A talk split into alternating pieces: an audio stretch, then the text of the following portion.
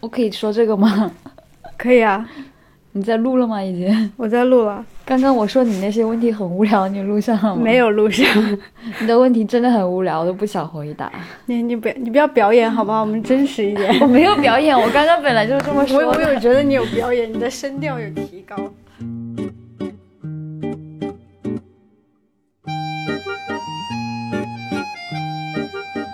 Hello，大家好，这里是看理想电台，我是 DY。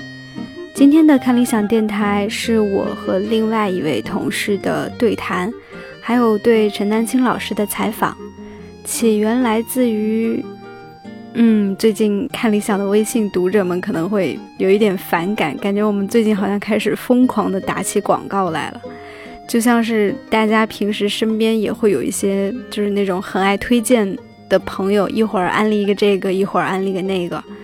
微信的同事也跟我们抱怨说说，哎，每次发推荐节目的都掉粉。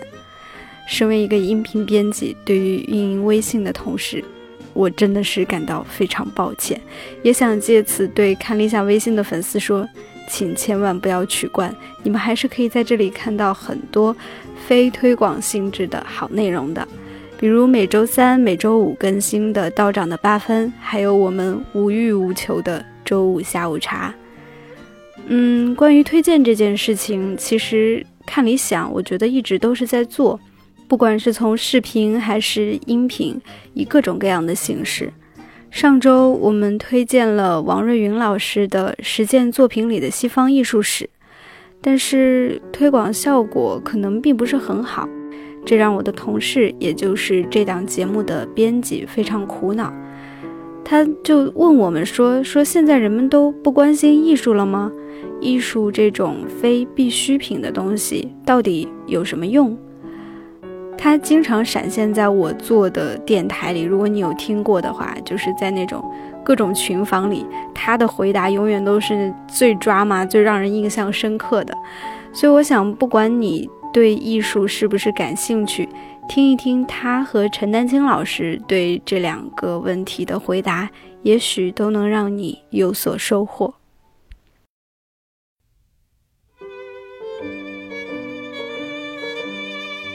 我们好像没有这么录过音，对吧？没有啊，我跟雨峰录过，后来那个节目被卡掉了。这是你第几次上看理想电台？数不清了，好像每期都会上一下。你要不要再强调一下你的艺名？我的艺名，我要自我介绍一下。对啊，你之前那个什么聊童年的那个，我是看理想的音频编辑，好运来。好，然后我们就开始今天的话题。这真的叫好运来了？对，就是哦，OK。其实我们已经认识很久了，我发现你有一个特点，嗯，就是你特别喜欢强烈推荐别人看一些东西。嗯，但是一般我强烈推荐的大家都不会看，因为没有说服力啊，我太浮夸了，而且我喜欢的东西又比较的，你呢？怎么样？不知道，就比较严肃嘛。对，就是可能我推荐别人，就是你推荐人，你要考虑到对方的那个口味是啥嘛。但我一般就是说，哇，我觉得这个东西太好，然后我就推荐给他，而不是说对方可能对这个感兴趣，可以可以去了解一下这样。那你觉得太好了的东西，他们有一些什么？共性，你觉得？共性就是，它，嗯，它不仅仅是让你看了就看了，它会让你可能会让你多想。我喜欢可以让我多想的东西。你生活还不够累是吗？对我还没生活还没有对我下手。那你最近有什么想推荐的吗？亿万，亿万是什么？一个美剧，它是讲一个就是一个。IT 行业的大佬就做那种操盘的，什么股票啊之类的那种，就那种买办的那种操办的那种，然后跟一个检察官之间他们就是抗衡的那个，然后中间涉及到两个家族，然后两种势力，就是中间他们那种权谋的那种一步一步的，就是怎么去达到你的目的，然后怎么去拉拢一些势力，一个小环节出错，然后你的你的很大的一个。盘就完蛋了，然后就很嗯，这很惊险，很像那种一个很大的游戏的那种感觉，是对，很直男那个那个电影。那那你为为什么会会喜欢他因为我觉得他需要你动脑袋，嗯，就是嗯，它里面有很多的人物，你需要去记住那些人物的，他们代表的势力是哪一方，然后你要记很多很多的人脸，然后隔一段时间又会有一个新的很大的事件出现。所以为什么要让自己这么累？其实我其实我最关心的是里面那个检察官的那个妻子，那个妻子她是一个心理学家，一个很厉害的心理学家。然后很奇怪的是，她在那个检察官对手。就是那个我刚刚说那个操办的那一方的操办那方，sorry，普通话不是很好。操办的那一方那个对手那儿做一个，呃，就像卡卡那样的角色，就是用来卡卡是什么角色？卡卡不就是用来抚慰同事们的心灵吗？就当时啊，工作好累，然后去摸一下猫。然后那个人就是那样，当他工作就是。很消极、很失落，或者是有一些什么出于自己性格的问题没办法去解决那个工作问题的时候，他们就会去找到那个心理咨询师给他咨询。然后他说的每句话我都很喜欢，嗯，就是细致入微的，不是那种类型化的回答。嗯嗯，那你？如果还允许让你推荐一个东西，你会推荐什么呢？呵，真的吗？我要推荐一下我们最新上新的节目王二云老师的实践作品里的西方艺术史。不要推荐的这么浮夸好吗？我怕听众听到这儿就就关掉。哎呀，真的去听一下啦！就是这个节目吧，就是对我自己来说，我觉得我听完我是真的有感觉到有收获的。像我们之前就是陈丹青老师也做过局部嘛，嗯，就会讲一些，就是我自己是感觉我看了局部之后，好像是，就好像懂了一点儿，然后又还是没懂，就感觉没有那个没有那个线索。就是陈老师讲的当然都很牛逼，但他就不告诉你好在哪儿。可是他其实他有告诉，但是他告诉的是他自己的感觉。你看他讲那个《千里江山图》的时候，他谈的那个点是什么？他谈的是十八岁。对，十八岁就是说，十八岁之后你有那种青春的那种，就是那种少年感，你有那种冲劲儿跟那种心无杂念的那个东西，你才可以画出那样的东西。就是人长大之后杂念越多，你就没办法全神贯注去做某件事情。他讲的都是他自己的感觉。呃，我们所有被认为是艺术家或者史论家的人。都永远会遇到这个问题，就是我为什么看不懂？我怎么去看懂他？然后他想表达什么？呃，这个背后其实跟这件艺术品不太有关系，而是大部分人他呃心里希望得到一个答案。呃，但是我能说的是，你去进入一个美术馆，然后你看一件作品，呃，你不是在。寻找一个地图，不是一个导航，哎，然后导航会告诉你要经过哪些地方，最后你到达哪个地方，你走别的路就是错的，哎，也非常清晰的告诉你就是呃整个的这个这个方位，呃，然后数学演演算也是这样，就你总假定它会最后演算一道题会破解，哎，会有一个最终的答案。呃，艺术正好不是这样子。呃，艺术其实它没有答案。如果它给了一个你认为是答案的什么，呃，仍然不是它的答案。呃，当你抛弃期待答案的这个愿望，哎，呃，然后抛弃就是懂和不懂这个陷阱、这个迷障，呃，你就看见艺术了。呃，至于看见艺术，你看见什么，然后你的感受是什么？这正是全部你你最有意思的一个内心活动，呃，也是最珍贵的，那只有你才有。我想史论家也好，然后像我们这些艺术家，所谓在在讲艺术的时候，呃，我最怕给你一个结论，我告诉你谁是画的最好的，然后哪张画是画的最好，然后他怎么个好法，因为我再怎么说，其实这只是我的认识，不是你的认识，哎。而且没有意义。呃，我告诉你，塞尚在表达什么，然后你就会喜欢塞尚了吗？未必，因为塞尚没有表达什么啊。表达塞尚画的风景，论光线不如那个莫奈，啊，论这个呃用笔也不及这个这马奈，哎，然后论春夏秋冬的这种这种真切的，呃呃这种氛围，呃，他也不如呃呃其他印象派画家。呃，可是他的画在美术馆里放在那儿，它是最坚实的，哎，最远就能辨认出来的。为什么呢？这个你就要比较的去看，哎，呃，我到今天没有弄懂一个艺术家，但我一点都不操心呀。我知道我喜欢谁，哎，我也不会问我为什么喜欢他，哎，因为这跟我没有关系，是他在哪儿，然后我就向他走去，嗯，这是一个无法用言语表达的，嗯，当你言语表达出来的时候，呃，其实非常冤枉的，啊，因为它画面本身，它说出的讯息远远多于你的语言给予的，所以回到所谓视频节目、音频节目，我相信王瑞莹也好，还有所有讲述者也好，啊，其实他试图让你打开，让你放下很多寻求答案啊，这个追求知识啊，呃，这个呃。种种这些，一一个世俗过程，呃呃，带给你的诸多要求，把它放下，不然你到艺术馆来干什么？啊，它就是让你打开，嗯，打开以后你自己会很惊讶，就你的感受力其实比你想的要丰富的多。所以我们为什么总是说小孩儿、儿童，甚至很小的婴儿，他的感受力有时候比大人要要要要饱满的多，呃，锐利的多，就因为他还没有知识系统。哎，他甚至语言都不会，但他立刻叫起来，啊，惊讶，哎，或者吓哭了，呃，他的感受力太太太好了。艺术期待的就是这个。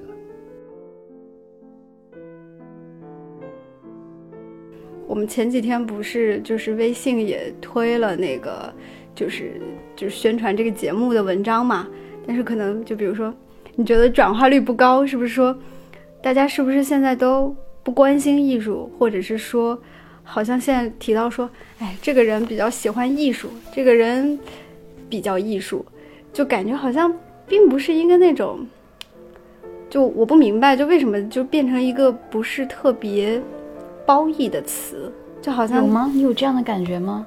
对，就感觉好像那人有点不合群，那人有点清高，就一一提到说，这个人比较艺术家气质。好像就会是那种一个哦，我知道了，这个点是出于大家把艺术当做了一个无用的东西。嗯，但我觉得艺术是很有用的。为什么觉得有用呢？哎呀，我的那些理由都很虚无。就是你知道，我觉得最关键的是什么？就是那句大大白话，就是，嗯，就是人的那个最终目的是要让自己开心，然后你要了解你自己，然后好多时候我因为我们周围被太多很类型化的东西。给包围了，就是别人是怎么想的，然后电视是怎么宣传的，然后微信是怎么宣传的，然后你的那个感觉慢慢的就会钝化。但是艺术呢，你知道，我觉得艺术家最牛逼的是什么吗？嗯，他们牛逼就在于他们可以把自己的感觉表达出来。就是我们平凡人、普通人最大的问题就是在于你心里其实，你你钝了，你对你的心就是钝了。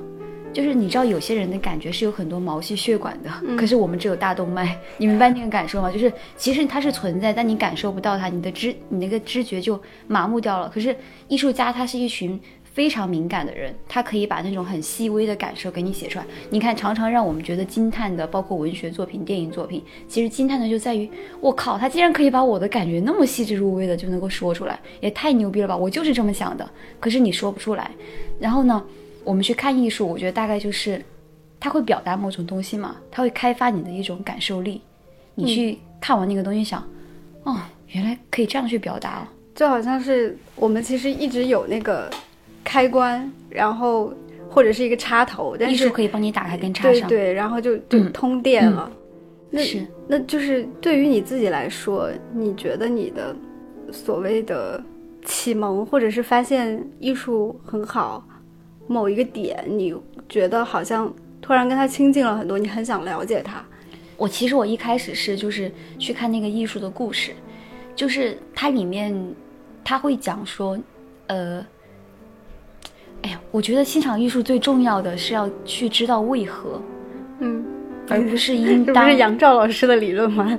就是历史不是 what，就是而是就反正我做这个节目，我自己也有思考这个问题啊，就是那个为何就是。你知道了那个画家他为什么会这样画，然后那个时代为什么会让这样的画家产生？你知道那个东西之后，你去思考，那个感受就是你，然后你就会觉得这个作品很牛。对，你知道了知识，你再去感受，你才有感受的可能性嘛。你空谈感受，就特别像那种小孩还没会走路呢，就要求你去跑步了。所以陈老，你刚刚说那个局部看完你还是不知道，原因就在于对我们要求太高了。就是对一群艺术还没有启蒙、还不知道艺术的基本知识，你就要求他去感受。当然，感受人人都有，但是像刚刚说，其实感受是很难的，它是一个很高级的事情。它需要一个基础。嗯，所以对我自己来说，就是我看完艺术的故事之后呢，然后我去看展，看展的时候我就，哦，我明白了，这个肌肉这样画原来是好，他果然把那个肌肉画得很好。然后你知道。我之前不是我去学过一个月的水彩嘛，然后我大概就明白你要把那个阴影画出来，然后学那个素描，就是你要把那种体积感，就是一个很平面的东西，你要把它画的立体，你要把那种眼神的那种细致入微的东西给表达到，就是那种光跟那个影子，就是它的那个关系比例，你要调整好，其实是非常难的。然后当你知道一点点绘画的知识，你又知道了一点点艺术的知识，然后你再去看展的时候。你就能跟他互动起来了。就是一般我们不喜欢什么东西的原因在于我们不知道它的好，嗯。但是如果我知道了它的好，我再去看它，我心里首先会对它有一种亲近感，嗯。然后有了亲近感，我才会产生我的感受，嗯。而且当你有了感受之后，你会很明显的发现，就是不同艺术家。我前段时间去天津看了一个文艺三杰的那个展，就是你就能看到不同时期，然后不同风风格的那个艺术家，他们的看到更多东西。对对对对。嗯，所以有些人去看展觉得索然无味，就是在于，他可能然后他们还会还会逼迫自己去看展，对你很很难受嘛那种感觉。所以，就包括你觉得旅游是不是也是这样的？就是当你了解那个城市，知道它那个城市的那个历史，你再到那就是会真的很激动，就是是，就包括说像我们之前不是有个同事，他对京都有各种各样的那种执念什么的，因为他看了很多京都相关的东西嘛，但是。就是如果说像一般的人去一个地方旅游，那如果我只是知道这是一个旅游胜地，或者就是看那些攻略，就是去打卡呀。对啊，就就打卡就没有没有任何意义。所以我现在有很多国家我都还没有准备好去，因为我觉得我还没有把我自己准备好去跟他有那种沟通和交流的那种。我以前特别以前特别作，就大学的时候，嗯，假如说我去哪里旅游，我会拿一本就是。关于那个地方的书，或者是小说，或者是什么之类的，我会先看看完之后我再去。就你那个，真那感受真的不一样。嗯。再说说那个艺术的好处吧，我觉得还有一个好处，嗯嗯，就是我们平常的生活太按部就班了，三点一线，吃饭、工作、睡觉。嗯，你接触的东西是很少的。如果我们现实生活中接触的少，我们只能够靠去接触一些精神世界、虚拟的那些东西，就包括文学作品也是，它可以真的帮你打开新的素材。你会觉得你每天生活都在注入新的东西，就是你真的会跟那种很遥远的东西产生共鸣。那个共鸣真的是会让你，哇哦，真的就是你会开心的。但不要去问那是什么，嗯。那是什么？哎，你你哭你笑，其实你未必说得出你哭笑的理由，嗯，但是你哭了，你笑了，嗯。那艺术益处，嗯，是什么？艺术没有益处，艺术也没有用处，但是我们不能没有艺术。很简单，你唱一首歌，你能说出这首歌的好处是什么吗？哎，但当你一开口唱的时候，你就非常开心，在那一刻。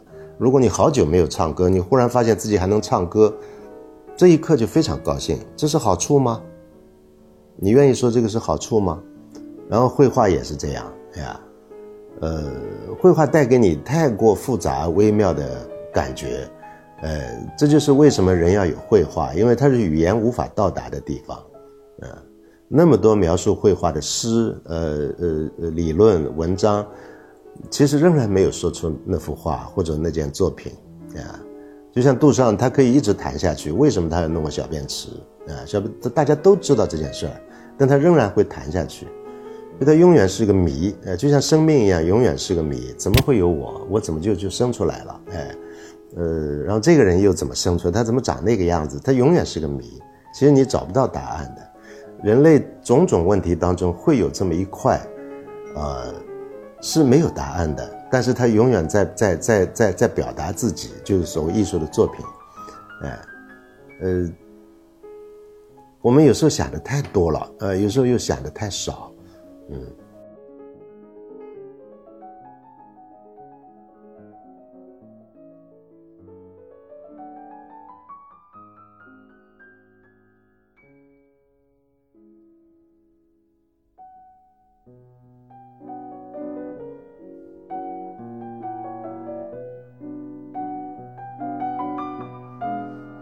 你录这次节目，你有什么？就这次经历给你带来了什么？这次经历对我个人带来了什么？我靠，你这问题好大呀！首先，这是我的第一个节目，嗯嗯，所以它对我的意义其实是比较重要的。嗯，我剪到杜尚那一集的时候，我有一点点想哭，嗯，有一点点想哭，但是忍住了，就不要那么那么情绪。嗯，就真的你能感，就王老师他是挑选了十个艺术家嘛，他的那个线索就是艺术家与自由，就是从安格尔到杜尚，你就能看到不同时代的那个艺术家，他们会去思考说上一个时代那种流派，它给人带来的局限是什么？当然，他们可能没有那样的意识，说我要自由，他们的意识可可能有些也是就是。包括那个毕加索呀，包括那个马蒂斯啊，他们可能只是想说，我要创造一种新的、不同的东西出来。嗯，但是你可以发现，他们那个不同的方向都是要突破一些一些枷锁的。嗯，然后听到最后，王老师就说，人是不能被艺术伤害的。嗯，然后艺术当中人是最重要的。就你就哎，我这样说起来不感动，可是我当时真的我没，我现在没有办法去重现我那个。感动的时刻，但是我只能说，就是我在听王老师讲，包括我剪的这个过程当中，他是有很多的闪光点把我击中的。嗯嗯，我觉得最击中我的是他，就是在发刊词里边的那句话，他说：“杜尚把我给救了。”就觉得就是很神奇，就是我我们可能很难体会到说。嗯，一个一个艺术家，他的作品，或者是他的一些观念，能够说把人给救了。但是事实上确实存在的，就是比如说，我们之前不是听那个，嗯，交响乐嘛，焦元溥老师的那个节目，就是他有他有一集我印象特别深，就是说古典音乐不能带给你任何好处，除非你非常喜爱它，那就。他会给你带来。你说起这个，特别多的。你说起这个，我想到一个，就是我有时候听到人家说我的兴趣爱好是什么，我就会问，我就会心想说，你为你的兴趣爱好付出了什么？就是有时候我们在说自己喜好什么，其实那个东西它是挺神圣的。就首先那个东西它会跟你产生关联，产生关联之后你要为它付出。我说的付出包括了付出时间，付出那个金钱。就假如说我喜欢看书，然后我花了很多的时间去看那个东西，然后我才能够说这是我的一个喜好。你就是一个你也不买书，你就是说啊，我觉得读书是一件很酷的事情，所以我喜欢读书。但其实你真的没怎么读书，这就你就你就不配来把它说它是你的一个喜好。就如果你真的喜欢一件事情，就要像王老师那样，王老师他是花了。二三四十年的时间去那个研究杜尚，所以如果我们去听一个杜尚迷妹，我们说她是什么？呃，杜尚背后的中国 女人，对，就你听那这么一个为自己的喜好付出了很大代价的人，去以他的视角，站在杜尚的那个视角去谈论整个西方艺术近一百年的那个发展改变的话，我觉得是有很大的那个启发意义的。以我做美术史这几十年的经验，我知道，呃，理解杜尚不是一个容易的事情，我也是有过程的。那么我在呃美国念书的时候，非常偶然，在图书馆里面，我就呃拿了一本书《杜尚访谈录》，我才看了第一页，我就愣住了。他说：“我的一生过得很满意，艺术它是给人自由的嘛，我不觉得我对社会有什么特别的任务。”我欠社会的一张画，我不欠这个哈。你，当时我好像被打了一棍子哈，那种效果，就说他跟艺术的关系是跟别人都不一样的，因为所有的人都是艺术来做主。现在流行古典主义，那大家都得古典主义哈，你不是古典主义你就 out。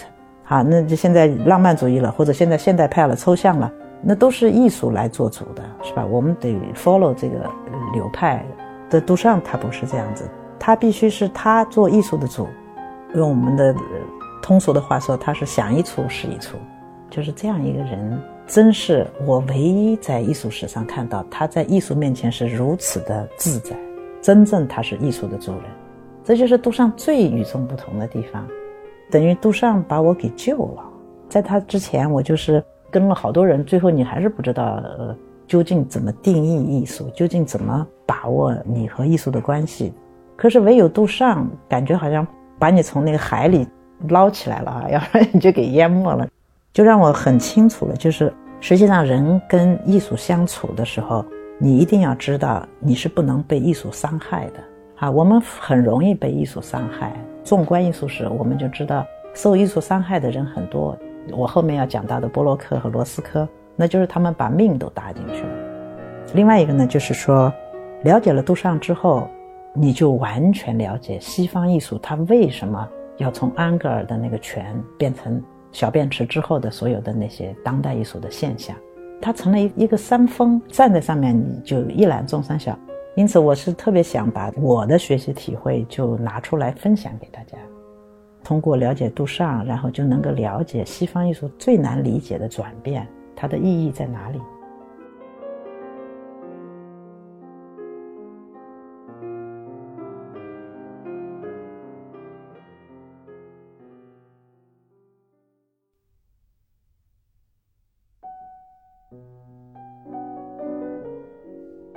的共同点就是比较傻逼，哎，所谓傻逼就是说。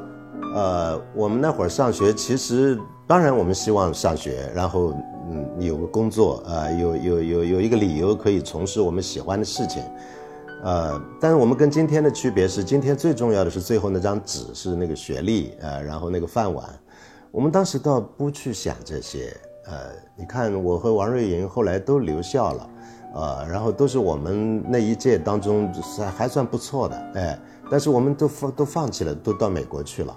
那到美国去呢，其实是挺冒险的，因为你饭碗就没有了呀，谁来养你？这一切就变成我们自己的事情。但是我们还是为了上学时候之前的那个目的，就是我喜欢艺术，我要弄懂它，我要看见它，呀。虽然我们不能梦想有一天我们能讲述它，但那个时候就凭着这么一个真是很傻逼的一个念头，就这样出去了呀。而出去的这种茫然呃和艰难是事先是不知道的。然后现在又都过去了，哎呀，我们都都这么过来了，我们还在谈艺术，嗯，呃，我不能说现在的孩子就没有这样的傻逼劲儿，有的，呃，但是今天是一个考试的时代，呃，是一个学历的时代，呃，应该说是非常功利的一个时代，大家太清楚自己要什么，呃，所以这些可能影响到我们面对艺术的态度，啊，就是它对我有用吗？它到底什么意思？好像你弄懂了这个问题就就解决了，其实没有解决。艺术不帮你解决问题的，嗯，呃，我想这是我们，你要我说跟王瑞云我们这代人有什么共同点，就就就是这样。我我我我相信我们那会儿很傻逼。陈老师跟王老师，我觉得共同点你知道是什么吗？嗯，说话的那个调调。嗯，我不知道是不是他们那一代。就是那一代文学青年，哦，不是文艺青年，就说话总有一种他看着远方，看着黑暗，就是看着那种虚无的感觉。虽然我们在他对面录音，但是感觉不是看着我在讲话。对，嗯。他他然后陈老师不是还是说吗？他们共同特点就是很傻逼，但是一般我们都会说傻子才比较真诚。嗯嗯。哎，反正就是近处的东西，我们见的太多了。就是现在，我们可以借这个节目去想一想远处的东西。我我讲局部一点没有期待更多的人能够进入艺术或者喜欢艺术，而是另一种情况，就是在我们芸芸众生当中，我们不知道的那么多观众当中，一定有那么一部分人，呃，或者愿意点击你的音频和视频进来看的人，他是无数人当中的一小群人。其实他非常渴望呃艺术，然后渴望就是，呃有好的讲述，让他呃呃觉得艺术更有意思，呃，但是我一定不相信，就是我讲述的再多再好，会让更多的人，所谓假定那些爱艺术的人现在是一万人，我讲了以后会有十万人或者二十万人会喜欢艺术，我不相信这件事情，因为人的爱好是有群群落的。呃，有些人就天生喜欢体育运动，但实在不愿意到美术馆去，所以我一点不认为会有更多的人因为我们的讲述而走进艺术，不是的，而是很多人他没有机会，他在偏远地区，他比较呃清贫，啊，然后他周围没有一个好的呃导引他的人，呃，尤其是年轻人呀，哎，有了这个视频，有了这个音频，他觉得有一个依傍，他能够呃呃顺着这个讲述走进他想去的那个地方，That's fine，就这这就很好了已经啊，我从来不是不想象更多的人，嗯，只是。就是也不能叫唤醒这个词太重了，而是就勾引那些就是其实想进来的人，他等在外面，他非常想进来，进来大家一起玩玩，哎，然后他找到自己的玩法将来，这就很高兴，一定不会有更多的人呀，但也不会更少，嗯。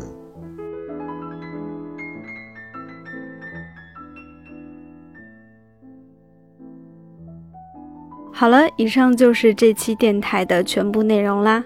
如果你还想听到更多好听的节目，欢迎下载我们新鲜推出的看理想 APP，也可以关注看理想微信获取我们的最新消息。